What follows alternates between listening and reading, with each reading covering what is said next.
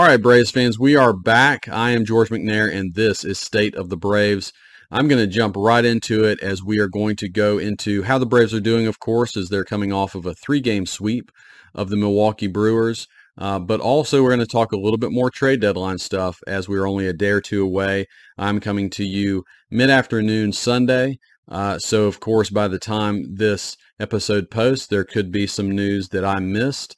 Uh, but hopefully I'm covering most of what's going to happen. I mean, it would be actually kind of cool if I missed something, you know, um, would love the Braves to be active, uh, as much as active as they need to be, that is, on the trade market. Uh, maybe pick up a pitcher or two. That would be, I think, of particular need. But anyways, I'm going to get into that later on in the episode. Right now, I want to dive a little bit into the Brewer series. Uh, I also, since I've been with you, the Braves played two in Boston. That was a really weird series, and unfortunately, the Braves lost both of those games. A little two-game sweep in Boston. It was odd on on several levels. You know, you had days off before and after that series. Uh, two-game series are also just kind of weird to begin with, and nothing seemed to go right in Boston for the Braves except for a very random triple play that they that they made. So that that uh, has not happened to the Braves. They have not made a triple play, I think, since 2004. Uh, so 19 years, a lot happens. Uh, a lot has happened in 19 years since the Braves uh, made a uh, triple play. So that was kind of cool to see. But other than that, there wasn't a lot of positives to take away from the Boston series. So I'm not going to get into that series too much. I do think in a lot of ways it was just a blip on the radar uh, in terms of what the Braves are doing and how they're playing. I think this Milwaukee series, in a lot of ways, you start to see the Braves getting re-energized, uh, back on track, especially offensively. Uh, they scored 29 runs in this three-game series against the Brewers.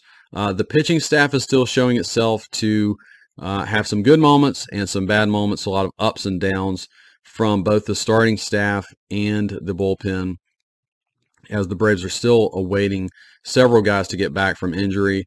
Uh, we are getting closer to both AJ Minter and, of course, Max Fried coming back, and, and those two obviously are going to give a lot of boost to the pitching staff. But until then, you're seeing uh, some guys in situations that you I don't think are going to see in August, September, and certainly October. Uh, but yeah, the Braves pitching staff allows 18 runs uh, in three games against the Brewers. The Brewers are a fairly weak offense. I would say at least an average to maybe slightly below average offense. So that's not great. But again, the, the positive side is the Braves score 29 runs in these three games, including 11 home runs. Uh, 11 home runs, Marcell Ozuna with four uh, in this three-game series, Matt Olson with three, Austin Riley with two as he continues his scorching hot July uh, at least second half of July. Rosario with one, and Ronald Acuna, who had not hit one in a little while, uh, also hit one in the second game of this series. Uh, game one was this uh, 10 to 7 victory for the Braves. It was the debut of Yonny Chirinos. Yonny Chirinos was gotten from um, basically being DFA'd by the Tampa Bay Rays. Uh, he had coming into this game about a 4 ERA. It wasn't the best outing for him. He did show some flashes of good.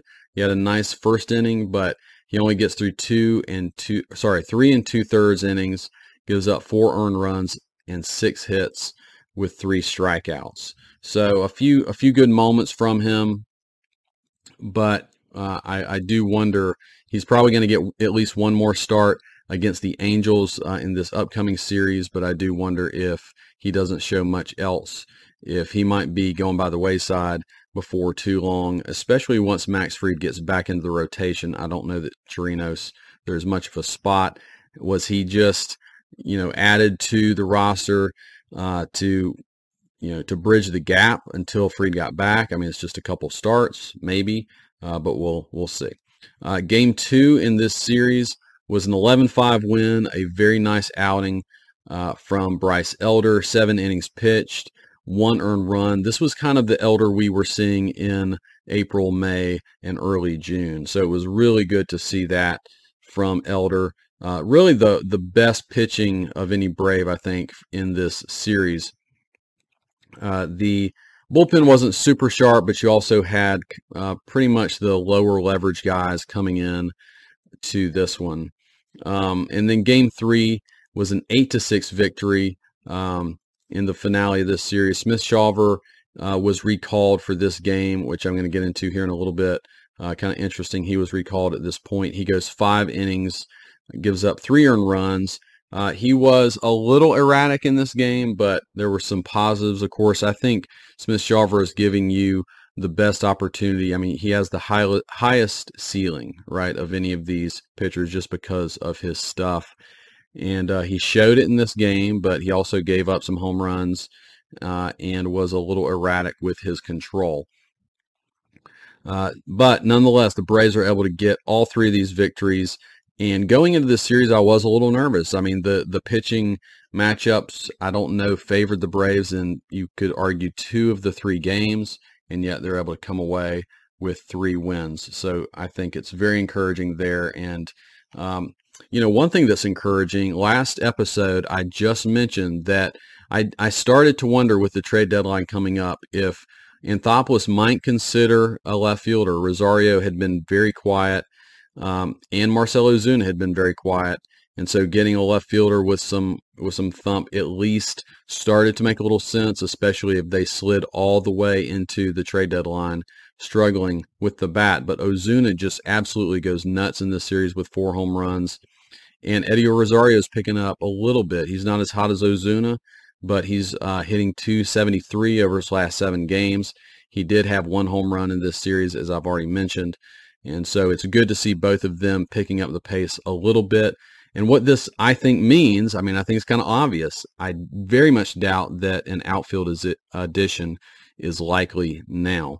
Uh, that, on top of that, you know, I had mentioned Cody Bellinger maybe being the top outfield uh, candidate candidate for any big league club to go out and get that's that's in the thick of things. And the Cubs have gone on an absolute tear, winning eight in a row, and they are in contention for the NL Central all of a sudden. So they pulled him off the market. They're not selling anybody. So um, that being said, I think the Braves offense and the position player, um, at least the starting guys, um, there's not going to be any changes for the Braves uh, via trade there. Uh, Austin Riley also just absolutely continues his torrid two-week stretch over his over his last 11 games, and this includes his um, this actually started in the Arizona series, right? So 11 games. Austin Riley is 17 for 44. That is good for a 386 average with eight home runs and 19 RBIs. Uh, he's just absolutely clicked. And you might recall that it all started with him just basically forcing himself to relax, to not worry about all the little intricacies of his swing, and just let himself react to the ball a little bit more. And he is absolutely mashing the ball. He's not missing, and and that you were seeing that a lot uh, before. He was just missing pitches that he typically hammers, and he's not missing anything right now. I know a lot of people before this streak happened, they were calling for Austin Riley to be dropped in the order. Um, they were, you know, wondering. It had been quite a while since we had seen a hot streak from Riley, basically a calendar year. You know, last July is when he really get, uh, caught fire, and there were some talks of M- MVP, you know, candidacy candidacy for Austin Riley, and um, and it had been a while since he had hit that hot stretch and now he's hit another one. And you know, I looked at Fangraphs today. It's always interesting to see their projections uh, for the end of the year. They're projecting him to go the rest of the way with a uh, 128 uh, WRC plus, uh, which is very good, very very high over league average, and finish with 36 home runs. And they were not including the home run he hit today. So I wonder if they would even project him a little a little more. But that's basically what he's done. You know, Riley has been a mid to high 30s home run guy, and it looks like with this hot streak, he's he's likely to hit that. And look, I mean, the really good thing that could happen is maybe he's able to continue this hot streak uh, for a long period of time, and he's able to to go even further than that. But it is great to see Riley continuing his his hot streak right now. Matt Olson is also continuing to crush the baseball guys you know, midway through this season, you were you started to scratch your head. You're like, man, I don't know if the Braves got exactly who they thought they were getting with Matt Olson. You know, he was hitting in the 220s. He was hitting home runs, but it wasn't much else. A lot of strikeouts. And then something's absolutely clicked for him as well. He now is um, with two home runs in today's game, including uh, the game winning home run in the bottom of the eighth. Uh, he is now second in the big leagues in home runs with 35 behind only Shohei Ohtani, who has 39. He's also second in Major League Baseball in slugging percentage. He's first in Major League Baseball in RBIs with 88, and he's fourth in OPS at 945. Ohtani's first in that category. Ronald Acuna is second, and Freddie Freeman is third, and then you have Matt Olson fourth. So Olson has just had an absolutely remarkable year, and especially, I mean, if you basically put that starting line right when he caught fire in the middle of the year, he's probably been the best hitter in baseball, at least in terms of power. Uh, so Matt Olson just doing some real work, and when you have uh, Acuna, Riley, and Olson, who are all just on fire right now within the top four, it is a murderer's row, and Albies isn't a slouch either. He's not quite as hot as these other three guys are, but uh, he's doing some good things as well. I mentioned Ronald Acuna. He had a home run in this series. He also had several steals, including his 50th stolen base of the season. Uh, Acuna is now on pace for 78 stolen bases, uh, which is on pace to break the Braves franchise record of 72 set by Otis Nixon. I think this was mentioned in today's broadcast.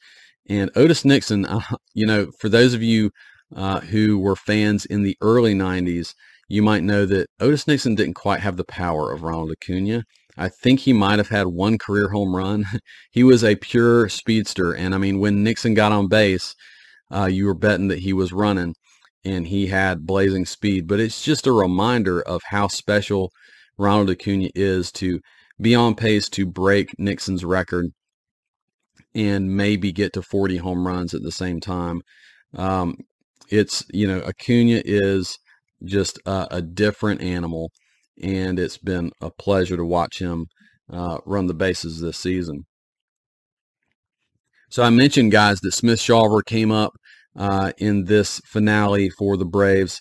Uh, he doesn't get the win because the Braves fell behind briefly in, in this game, but he does go five innings and three earned runs. I've already mentioned he was a little erratic with his control. He was also kind of erratic with his velocity. Uh, he got up to 80 or sorry, 98, 99 miles an hour on a couple fastballs, but then he also started to sit more like 93, 94. Uh, got a little better command when he was sitting there. But that being said, you know, it wasn't a terrible start, and compared to some starts we've gotten from Chirinos and from Soroka lately and, and some of these other guys, it was better, right? It was it was better. And so I do think that he is probably the best option as a back of the rotation guy. Uh, so I, I very much wonder if he will stay in the rotation long term or if this was just another spot start and he's going to be sent back down. I really hope he, he stays in the rotation with him and then Fried getting back uh, in just a matter of days. I think that will happen. It really starts to, you know, you can really start to see the Braves rotation rounding back into form. I think the only thing the Braves are looking for with Fried, since he threw just a couple of days ago is how is he feeling, you know, after that last start. They pushed him to, I think, 79 pitches, which is the most he's thrown since he uh, got shut down earlier in the year. So as long as he can come back here um, sometime soon, I think the Braves rotation is very good. You know, uh, the Braves going out and getting a starter, could it happen on the trade market here in the next day or two? Yeah, it could. So uh, with that being said, let's go ahead and talk about uh, the trade market. I do have some league news to to start with, not, not necessarily Braves news, though. You know, it's always a little bit related to the Braves in some ways. Uh, the first big news of the week is that Shohei Ohtani does not appear to be going anywhere. Uh, he is off the market as the Angels went out and acquired Lucas Giolito and another reliever from the White Sox uh, to bolster their pitching staff. So obviously with that, you know, it, I just had a really hard time believing the Angels were going to offload Ohtani. Anyways, if they if they traded him, they were basically guaranteeing themselves that they would not be able to sign him back. And I think their hope and prayer is that he stays uh, with the Angels. So he stays, and um, I mean it's cool for Braves fans because the Angels are um, coming to town next. I, I already mentioned to you guys that I'm going to two of those games. I'm going to the second and third game of those uh, of that series. Uh, he is not pitching in Atlanta, but we will get to see him hit a few times. Hopefully, we won't see him be too successful, and we'll see the Braves get the win. But it's still um, still pretty interesting to see Ohtani in Atlanta. Uh, he came for a brief visit last year as well. Um, but yeah, he is not going anywhere. The other bit of, of news um, around the league is Max Scherzer uh, has been dealt to the Rangers as the Mets are beginning to sell as well. And of course, the Mets with the largest payroll in Major League history. Uh, this appears to be kind of the nail in the coffin of uh, their failure this season. And Scherzer to the Rangers certainly signals a big part of them waving the white flag. Um, I mean, could miracles happen and then they still make a run? I suppose so, but man, I, I don't know if I would be be betting on that by any, any means. So, you know, as a Braves fan, it it's uh, we're we're never too uh, we're never feeling too bad for the Mets and their struggles. They certainly hit a lot of difficulties this season, and Scherzer had to he had to approve this trade. Uh, he also had to accept um, he he had to take on his uh, contract extension, which is forty three million dollars. Don't feel bad for him for having to do that, but that's what the uh, what the Rangers required to make this trade. So Scherzer will be with the Rangers not only this year but next. The Mets will pick up $35 million remaining on Scherzer's. I think it's $58 million still remaining total between this year and next. So pretty remarkable as the Mets just take a gut punch and uh, deal Scherzer. One kind of weird little interesting tidbit of this trade is Ronald Acuna's little brother gets sent to the Mets. So he is now he he now has to play in the Mets organization. Feel bad for him. Uh, it's also would be weird if he if he makes the big leagues and they play against each other. Uh, but that did happen. One of the teams I've really been interested in following with uh, with the trade deadline is the St. Louis Cardinals. They are obviously in sell mode, and they had several players that I kind of liked, and I had mentioned in my previous episodes on the trade deadline couple of those players are going elsewhere. Uh, just today, the, uh, Jordan Montgomery got traded to the Rangers. So here, here you have the Rangers adding two starting pitchers at the trade deadline. That's hard to do. And Jordan Hicks got sent to the Blue Jays. Hicks is the hard throwing relief pitcher for the Cardinals. So both of them going elsewhere, not to the Braves. So the Braves will have to look in other places for some additions. All right, so that's a few of the bigger moves that have been made thus far. I already mentioned Giolito to the Angels as well. Uh, so let's talk about the Braves. You know, I still think relief pitcher is the primary spot that the Braves are going to look to add. Uh, I would be kind of surprised if there's not at least one solid addition um, made by Anthopoulos here at the deadline. The Braves don't have a ton of needs, like I already mentioned, with Ozuna and Rosario hitting well right now. I don't think they're going to really look at much offense other than maybe a backup infielder. I'll talk about that in a second. But in terms of their needs, I do think reliever is kind of the one obvious space that they could fill here. So what the Braves do at the trade deadline is probably going to tell us a lot about how serious uh, their current reliever injuries are. So remember that Dylan Lee, Jesse Chavez, and Nick Anderson are all kind of on long-term uh, injury list stints. And um, you know, there's there's some rumor that Dylan Lee and Jesse Chavez are closer to coming back. Nick Anderson is iffy for the season. But I think if Dylan Lee and Jesse Chavez, if the Braves feel really good about the fact that they'll be back soon, maybe they don't make a move or they make one kind of lower level move just to add another depth piece or maybe middle of the bullpen kind of guy. Uh, if they're you're on those guys returning, that's when I think the Braves are going to go a little heavier uh, and get a, a bigger arm for the bullpen. So yeah, if they get one depth arm, I think Anthopoulos probably feels good about the guys who are you know coming back soon. And um, if he doesn't feel confident, then maybe you get a high leverage arm. There aren't a ton of guys out there, but there certainly are always some pretty solid bullpen arms available. Um, probably guys that aren't even on our radar. There's just so many uh, that could be out there. It's hard to cover uh, bullpen availability. But I have mentioned a couple guys in the past, and then I have one other name that's been popping up lately that I'll tell you guys. The first guy is Scott Barlow. I mentioned him several times from the Royals. Um, he has been a incredibly effective back end closer reliever for the Royals for several years. The interesting thing with Barlow is he's actually struggled a good bit this year and specifically in July. So the Royals, it will be interesting to see if they do trade him because they would certainly be selling low on him. Uh, but and you know would um, would the Braves be believing that this July is, is just you know kind of random or a bump in the road and he can bounce back if you get him? So I don't know if they'd be interested in him right now or not. Uh, the second guy is a, a, guy I have not mentioned to you guys yet, and that's Paul Sewald. He is with the Mariners. This guy has had a pretty interesting career. He um, he debuted kind of late, uh, around 28 years old, with the Mets. He's been with the Mariners the last couple years and has really turned himself into a very, very good relief pitcher. Last three years, he's been close to elite. This year, he has a 2.93 ERA in 43 innings um, 33 years old. So this is not a young guy, but he's been very good. And I think the Mariners are on the they're on the edge of contention, but I think they're closer to selling. Probably not selling a lot, but you know, one or two relief pitchers, that sort of thing. I, I think I could see that happening. So Sewald might be a guy to keep your eyes out for. And the third guy I will mention again is Josh Hader. I think a lot of you guys would be uh, wanting me to talk about Hader and his availability. Uh, I do think the Padres are unlikely to sell. They are still five and a half games back of the wild card, which is obviously not insurmountable.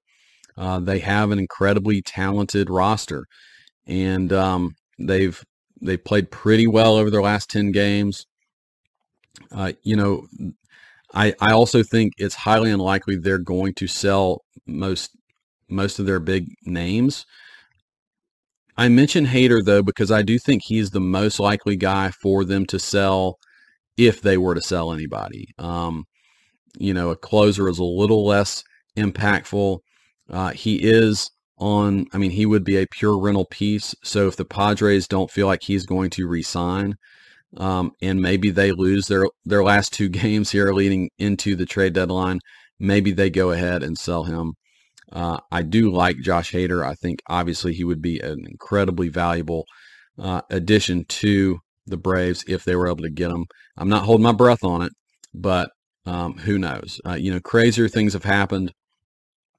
Obviously, if you'd told people that, you know, I, you know, you've had some pretty remarkable trades uh, at the deadline over the last several years, uh, like Soto to the Padres and, and other things. So this wouldn't even touch that realm of surprise. So it's it's worth mentioning, and um, you know us Braves fans can hope that that maybe something like that would happen. As far as the Braves going out and getting a starter, I've I've basically already hinted at this, but I think it all comes down to how good the Braves feel about Max Fried and his status. Uh, even though he's not back yet, the timing of that is not great. They, they haven't been able to see him on the mound at the big league level. But if they feel good about his status and he's going to be able to get back into form uh, as October approaches, then I don't think the Braves feel like there's any need for another starter. Uh, obviously, starters are a little more expensive on the open market. Uh, you've had a few starters already go in Giolito and Montgomery, so you have fewer to choose from, even if the Braves were interested. Maybe they go out and get a really low in depth guy just in case. But in terms of an impact starter uh, for the Braves, I doubt it. Could be shocked, but uh, I think as long as they feel good about Fried, uh, they're probably good at this starter position. All right, the final need that I've mentioned to you guys in the past, backup infielder. I would like to see the Braves make a move here. Um, I think they could get a better option than Charlie Culberson. Uh, I love Charlie Culberson, Culberson personally, but you know if if Riley or uh, Arcia or you know whoever in the infield were to go down for any extended period of time, I don't think you would want to lean on Culberson uh, for for those you know for two weeks or more, you know however long it would be. Uh, so there aren't a ton of guys out there that are you know that really stand out to you, but um, you know uh, Jeimer Candelario for the Nationals was out there. He's really more of like a third base, first base guy, so he doesn't cover the shortstop position if you would need that. Um, Paul DeJong with the Cardinals, I think I mentioned him in, in one of my uh, last episodes. Um, he can play a pretty solid shortstop. So I, he's a name that um, he has power. He's he's not going to hit ever for a high average. He's probably going to strike out a lot, but he'd give you decent defense and some power potential. So he might be a guy that would be actually relatively cheap that I think they could go out and get if they wanted to. All right, guys. So yeah, anyways, the trade deadline coming up fast and furious. We'll see if the Braves are active. Um, I'm just very curious. I, it wouldn't surprise me to see the Braves do next to nothing. but I really think they they will go out and at least get one arm. All right, next up, the Angels are coming to town. Like I mentioned, Shohei Ohtani is visiting. I would have loved to have seen Mike Trout in Atlanta as well, but he is injured, unfortunately. Uh, I will be at uh, game two and game three, so I'm going to have a lot of fun going back down to Atlanta um, with my wife and my parents, and we are going to obviously root hard for the Braves. Uh, game one of this series, Morton is going against Canning. Canning is six and four with a four uh, four six ERA. Morton has been a little uh, hit and miss. Uh, his his last outing in Boston was pretty sloppy. In fact, I think he he um, described it as a sloppy start uh, for him. Just kind of not consistent in the zone. I feel like his uh, his curveball hasn't been quite as sharp his last couple outings, so hopefully he can get back on track there. You know, Morton has been pretty darn good this season, um, but he always seems to be tight roping out of danger, and I think that's one reason that uh, some Braves fans out there are frustrated with him. But uh, hopefully he can get back on track. Game two is Strider versus Sandoval. I'm really pumped that I'm going to be able to see Strider in person. Uh, Sandoval is six and seven with a 4.13 ERA.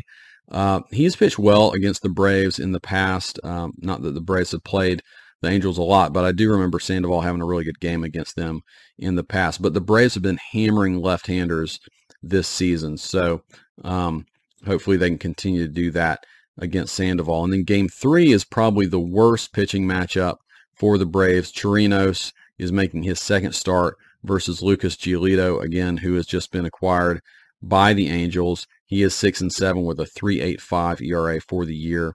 Um, you know, Giolito is not unhittable, uh, but he is he has really good stuff, and when he's on, he can be unhittable. Uh, he's just a little inconsistent with that. So, all right, guys. Well, uh, the Braves again turning things around, sweeping the Milwaukee Brewers, and inviting the Angels into town. Obviously, the Angels are um, fighting for a wild card spot. So be two potential ta- playoff teams uh, going against each other in this one, and it'll be fun to watch. All right, well, guys, I appreciate you listening uh, or maybe watching on YouTube another uh, episode of State of the Braves, and I will talk to you soon.